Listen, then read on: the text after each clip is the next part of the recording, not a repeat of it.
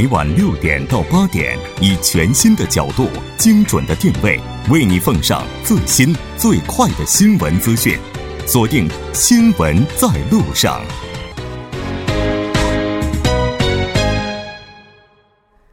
好的，半点过后，欢迎回来，这里是正在为您直播的 TBS EFM 调频一零点三《新闻在路上》。稍后是广告时间，广告过后为您带来今天新闻放大镜的第二部分。好的，欢迎回来。接下来为您带来我们今天新闻放大镜的第二部分，马上和两位嘉宾呢一起来探讨一下今天我们的和北韩相关的话题。节目呢也期待您的参与，您可以发送短信到井号幺零幺三，通信费用每条为五十韩元。另外，你也可以在 YouTube 上搜索 TBS EFM，在收听 Live Streaming 的同时点击对话窗参与互动。那刚才呢，咱们提到了说，这个北韩在导弹方面的话，应该说只是剩下潜射弹道导弹，目前还没有成功。在其他方面的话，应该说是已经获得国际基本上算是公认的成功了哈。那美国的战略武器也是陆续的抵达韩国，在这次它试射之后，四号呢也是进行了韩美的联合演习。演习这次的话，是它的核心的话是空中的，嗯，对吧？那应该是空中的，因为那个美国一直要展示他们的这个军事能力啊，而且这个空中战的能力，那不是大家都知道这个。B one B 人手呀，或者是 F twelve 那个二十二的这个 Laptop，这些都是最尖端的，只有美国拥有的。他们这两种武器啊，不卖给那个别的国家。嗯，那所以那个展现了一些他们自己的这个军事能力。那另外一方面强调什么？不排除这个动武的可能性。嗯，如果那个北韩一直不听我们的话呀，我们有着那个。有强有力的军事力量为基础，嗯，那就那个压制北韩这个的意思。那这对中国也有警告。美国的那个立场来说，如果北韩问题处理的不太妥当或者是不太妥善的话呢，可能会那个在韩半岛一直展开美国的战略武器。嗯，那这对那个中国有一些负担。所以呢，赶快那个听美国的立场来说，听我们的话。是要给这个北韩这个意思，所以那个他们在海上有航空母舰来做，嗯，那空中呢就那个这些最简单的高科技这个这些武器来那个恐吓。那问题是这个不知道北韩怎么个这个接受这些那个 这个训练啊什么的，但是他们我相信啊他们会害怕呀，但是他们有两个信心，嗯，那第一就是这个。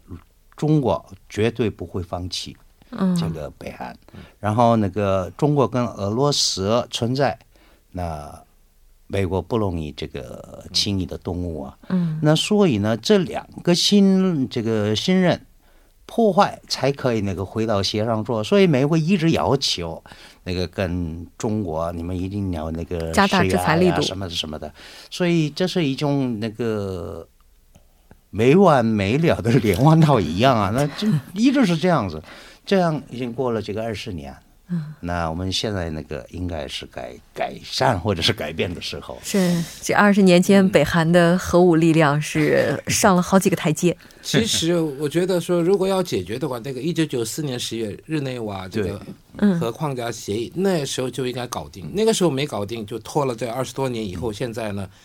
那个时候，如果说是怎么样的话，那么可能这早就放弃这个核计划了。可现在拖拖拖拖到现在呢，还是有这样的存在。二十多年前是九十年代吧？那时候一九九四年，九四年日内瓦的这个核。其实今今日城是这个五十年前开始要开发核武，没有这个年头。所以，其实他们这个开发核武的历史是很长。哎，但是刚才徐教授提到说，如果要是二十多年前日内瓦的时候解决了，就没今天这些麻烦事儿。但当时为什么没解决呢？因为那个，你比如我，他说你停止，然后我呢提供你这个清水反应堆，啊，然后提供本来提提供两个机组，后来呢就提供了一个，然后你要接受这个国际原子能机构的核检查嘛。嗯。那么在接受核检查的时候呢，就。发生了一些问题，最后呢，那么他们说，那那那算了，那不要了，不不让这个核查人员进进北韩，然后呢，他们就自己在，呃，暗地里在开发，然后呢，什么像像铀啊、布啊，现在该有的都有了，啊，然后呢，已经试了这么多次，这个已经试了六次的核试验嘛。是，只有核武器也没什么用，你要有这个载运的火箭嘛，就导弹嘛。那现在导弹也有了，差不多了。那么小型化，好像去年嘛，不是金正恩在一个小型化的这个弹头前面照相了吗？嗯，如果真的是这样小型化成功了的话，那现在就是现在大家都说什么什么都有了，什么什么大气层有什么末端制的，是那个都是没用的。您这我看了，这如果说是这样的话，最多在一两次的话，真的。方泽康教授有位什么美国那么专家说什么三个月，我想长也是吧，大概一一年半载的就就差不多了。所以这个，所以这一次不是刚才说提到这个联合军演吗？这这这就空中的这个演习，它主要的这个演习的内容啊，它包括这个防御这北韩的飞机呃空中的渗透，第一个是防北韩的。第二个呢，重要的是就这个渗透到这个北韩的上空啊，精确的打击这些重要的点，其中还包括这个移动式的导弹发射车啊，然后呢，还有这些远程火爆，什么多管火箭炮啊，是短程短短程的弹道导弹部署在这个这三八线附近的，就比方说呢，美国是要怎么样呢？如果美国要打的话，干脆我们说先发制人，叫他们这个。措手不及，嗯，一次性的，是。这次不是有了三百二十多架这个战斗轰炸机吗？那么那一次性的把那几个点哐打完了就算了，嗯，啊是好像是如果说是要这个先发制人的要打北韩的话，可能是用这种，就刚才这个康教授在外面我们也谈了，要么就是干脆快一点，嗯，让他们措手不及，一下子打光。可问题是这个也不是那么容易的事情，是的，是的。那你说这次的话，像北韩的话，它火星十五发射了之后，美国还有包括韩国，应该说反应也是非常激烈，而且也是在预料之内的。中国的态度怎么样呢？中国中国的基本观点是怎么样啊？那就那个北韩核武能力高度化呀，那那就是这个基本上是朝美之间的问题。嗯，所以美国一定要把那个。跟北韩开始磋商，或者是这个协商。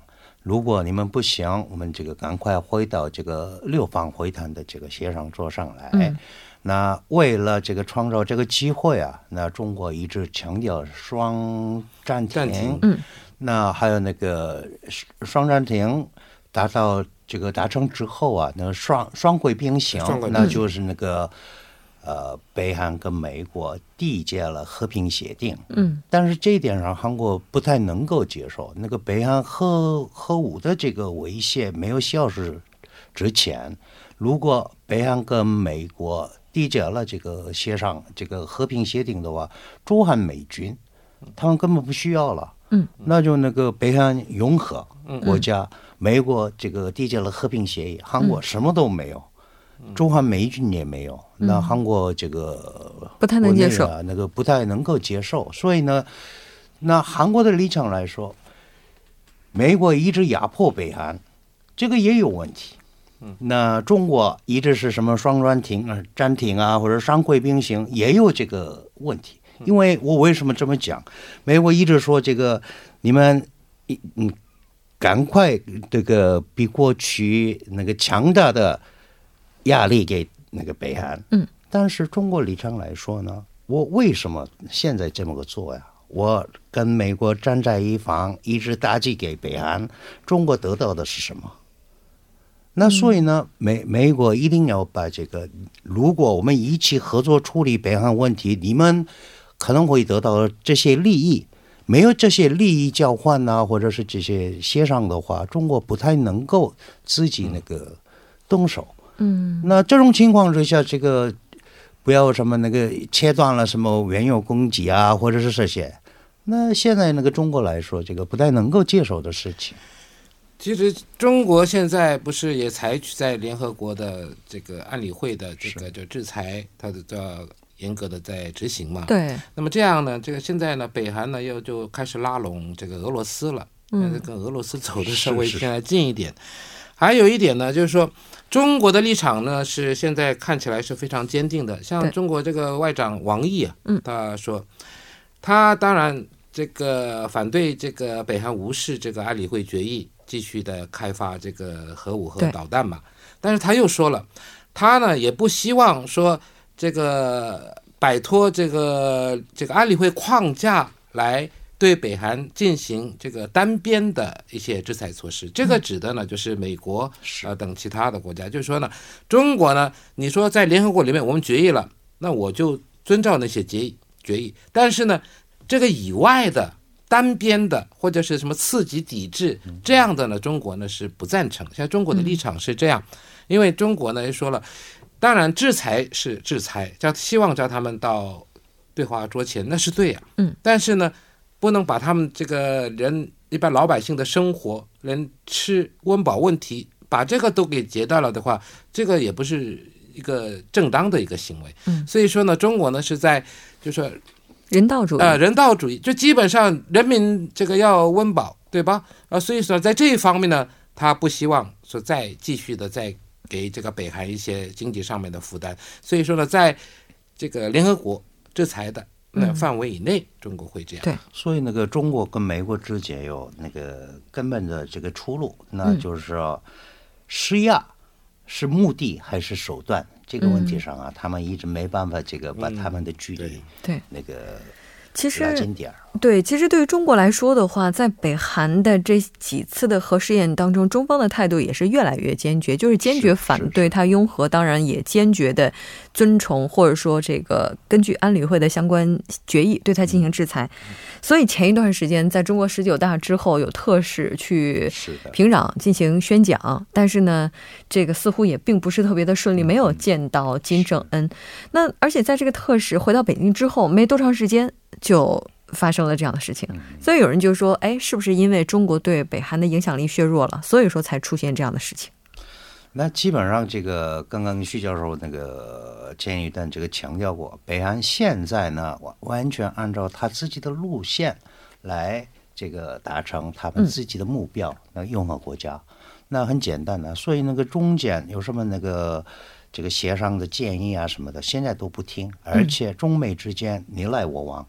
这个北韩核武的这个开发是因美国你们的这个责任呐，那美国一直那个推到中国是你们的责任，这中间那这个会有空隙，那就是这个北韩你一直抓这个机会啊，那干脆把那个把它我们的这个核能力啊，把它提高起来。嗯，那大家都知道，今年一月十号特朗普就上台了，那现在这个十二月。这十一个月，那嘴巴上都是讲怎么样怎么样，其实那个具体上的措施一个都没有。那其实中国也是如此，所以美国跟中国这中间，那北韩抓着这个机会啊，比过去更快点儿，那就那个做到他们核拥有国家。所以呢，现在是什么时候呢？美国跟中国、韩国也是一样啊。那这个三方至少三方啊，那就那个坦率的谈这个问题，嗯，那不然的话，哎，这是你们来处理，这是你们来追，这个没完没了。那那搞不好，那他会变成这个完完整整的这个拥有核武的北韩。是，所以这个，那我我很赞成这康教授的意见呢，就是说，在这短短的十一个月之间呢，他们发射了多少枚导弹？对吧？这都是一种试验，对吧？所以说，他趁着这个机会赶快高度化，所以现在呢，已经达到这个地步了。那么这个地步呢，我可以说是几乎是完成了啊。所以说呢，这个如果你再不赶快，当然这个想办法不是那么容易，因为这北韩自己太坚定的说一定要变成这个拥核的国家嘛，核岛。啊，所以说你要再谈，现在这个情况下呢，我看出来谈的可能性也不太那么大。嗯，那么到什么时候呢？就是到他真的是完全完完全全的这个又有导弹 又有核弹这样的情况下呢，可能他会出来再谈。那到那个时候的话呢，那之前那就会越过红线了。嗯，那么越过红线的会怎么样啊？这个谁都不敢讲现在。所以说现在呢，这个，这从外地外面的人看起来呢，这现在半岛是非非常危机。嗯，我们生活在这里，好像是就麻木了还是怎么样，都不觉得。他外面啊，很多人打电话来说，哎，你赶快出来吧，又怎么样？好像在外面看起来更严重啊，但是呢，现在呢，慢慢慢慢的朝着更危机的方向在走。所以说呢，这个要怎么样妥善的解决呢？这个当然也没有什么妙方，大家提出来的意见都差不多，差不多。所以说，嗯，以后呢，那么我们还要再关注他们是不是在选择哪一天再把他们的一些武器呢再高度化。现在就是在等这个了。你说要等对话呢？好像目前的情况下呢？短期内举行对话的可能性是不太大的。我记得之前在节目当中，咱们也讨论过，说北韩他一直不太愿意回到谈判桌的原因，是因为他觉得自己没有牌。嗯但现在的话，这个牌基本上是已经有了，所以前一段时间也出现这样的一个报道啊，就是说。嗯，北韩他是慢慢的在向俄罗斯这边靠拢，说我可以进入六方会谈的谈判进程当中，但前提是需要俄罗斯他是作为中间，有这样的一个说法。是是是。哦，那接下来的话就是我们也了解到特朗普他是拒绝了，当然他的这样一个提议。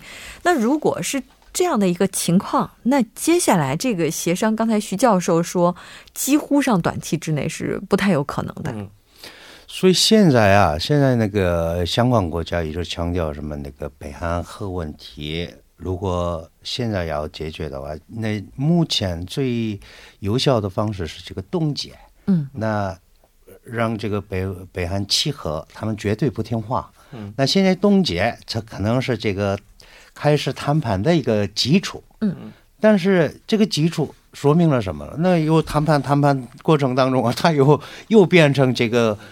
这个趁着这个机会啊，再再进步一些，再拖延时间，对，那变成拥核拥有国家，所以特朗普反对啊。那我们美国上当了二十多年，那我们再不再上当您了？那就就是这是特朗普的想法。所以呢，那我现在看来啊，那个如果回到协商桌，契合为基础，那个基基基础才可以谈。那这是特朗普的想法，但是七号是现在那个北韩来说是不太可能。所以那个如果冻结，而且这个冻结是多方有关国家可以保证的话，还可以。但是以前呢，那六方会谈也是如此啊，那个日内瓦协议也是如此。但是每个国家的立场不一样，所以呢，这个。执行什么执差呀什么的比较松散啊松懈，所以现在如果真的要冻结，或者是这个我这个是的谈判的基础的话呢，应该是这几个国家呀，真的要那个真正的让北韩不要再发这个高度化他们的核武能力，那这一点上就是先暂停。这个对。共识才可以。可是你在北韩的立场上啊，终点就在前面，对啊，走两步就行了。是是是，就是你马上就看到那个冲刺的那个线了。那他说了啊，那我先做完这个，我再跟你谈。就是说，他不是跟那个俄罗斯杜马那个代表团跟他们讲的时候，他说的很清楚。这个金永南说，我准备好了。嗯嗯，谈判可以啊，可以谈。可是前提是什么？你要先承认我是这个核拥有国，是是是。那什么意思呢？就是说，他现在呢，当然刚才说了，从很多角度来看的话呢，可能还差一点点，嗯嗯，还没有完全是真的是这样。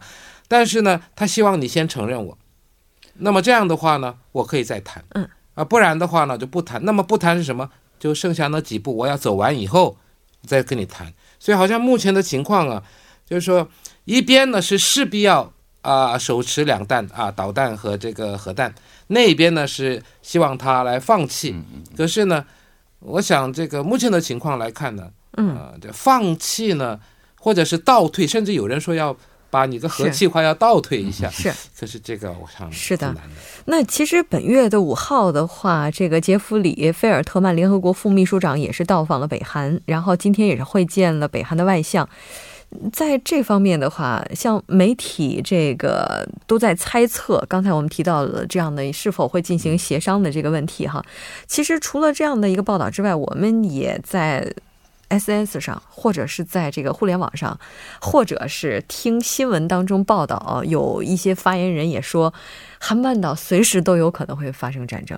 然后现在战争可以说是一触即发，会有这样的一些，我不知道他真的是流言蜚语，还是确实存在这种可能性。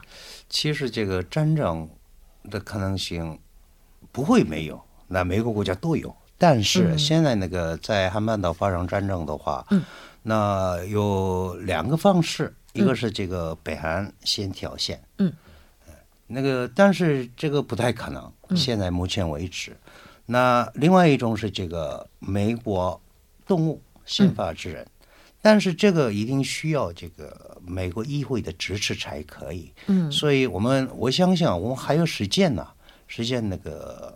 这个磋商，嗯，因为那个这一次菲尔特曼他访问北韩，那这是北韩原来要求的，他现在那个不听美国的话，不听中国的话，不听韩国的话，所以那个由这个国际联合中间的立场来在中间那个扮演一些角色，我们才可以听。所以那个北韩没有这个。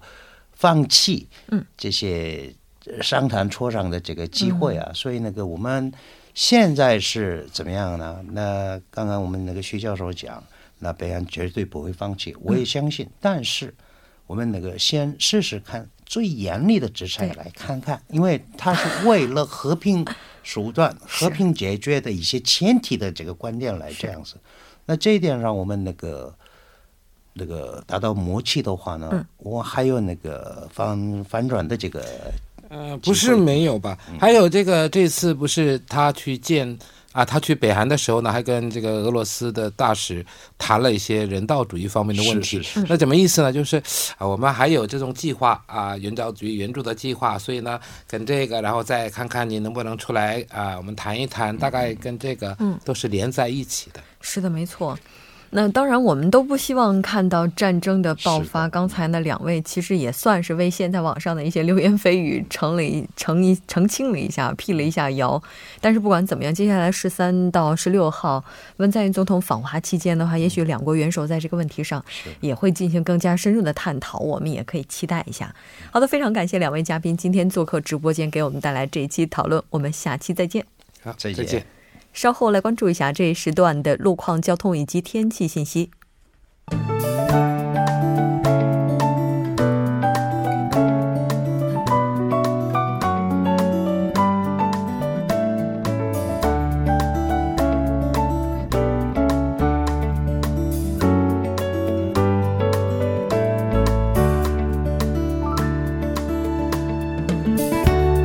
晚间七点五十四分，依然是由程琛为大家带来这一时段的路况及天气信息。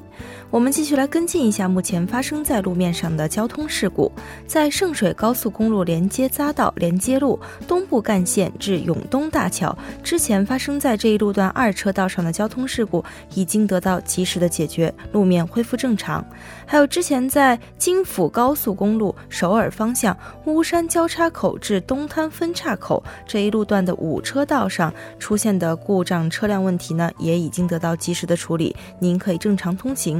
最后再来关注一下天气，明天新一股冷空气将抵达韩国，局部地区将会出现六到八度的降温。首尔市未来二十四小时的天气预报是这样的：今天夜间至明天凌晨晴，最低气温零下七度；明天白天晴转多云，最高气温零度。好的，以上就是今天这一时段的天气与路况信息，我们明天见。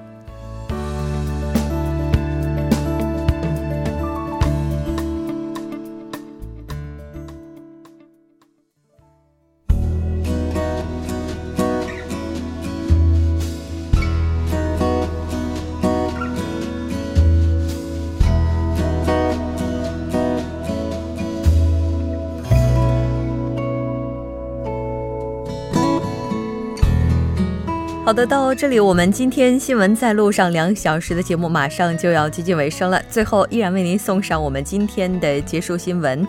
那有一家国外的知名媒体头版头条报道了一则机器人正在接手主动权吗的新闻。在这篇报道当中呢，Facebook 最近关停了一项人工智能的实验，因为两个机器人开始用自己的语言进行交流。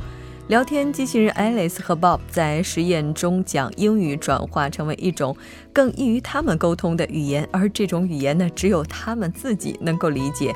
那这个事情也是带给了人们很多的思考，在未来的某一天，智能机器人会不会觉醒，并且威胁到人类生存呢？虽然说后来也有专家出来澄清啊，不会给人类带来威胁。不过呢，未来我们在开发人工智能的时候，是不是也应该更加谨慎呢？好的，到这里我们今天两小时的节目就是这些了。节目组制作人范秀敏，作家金勇隐月，感谢您的收听。我们明晚同一时间依然陪您在路上，我是木真。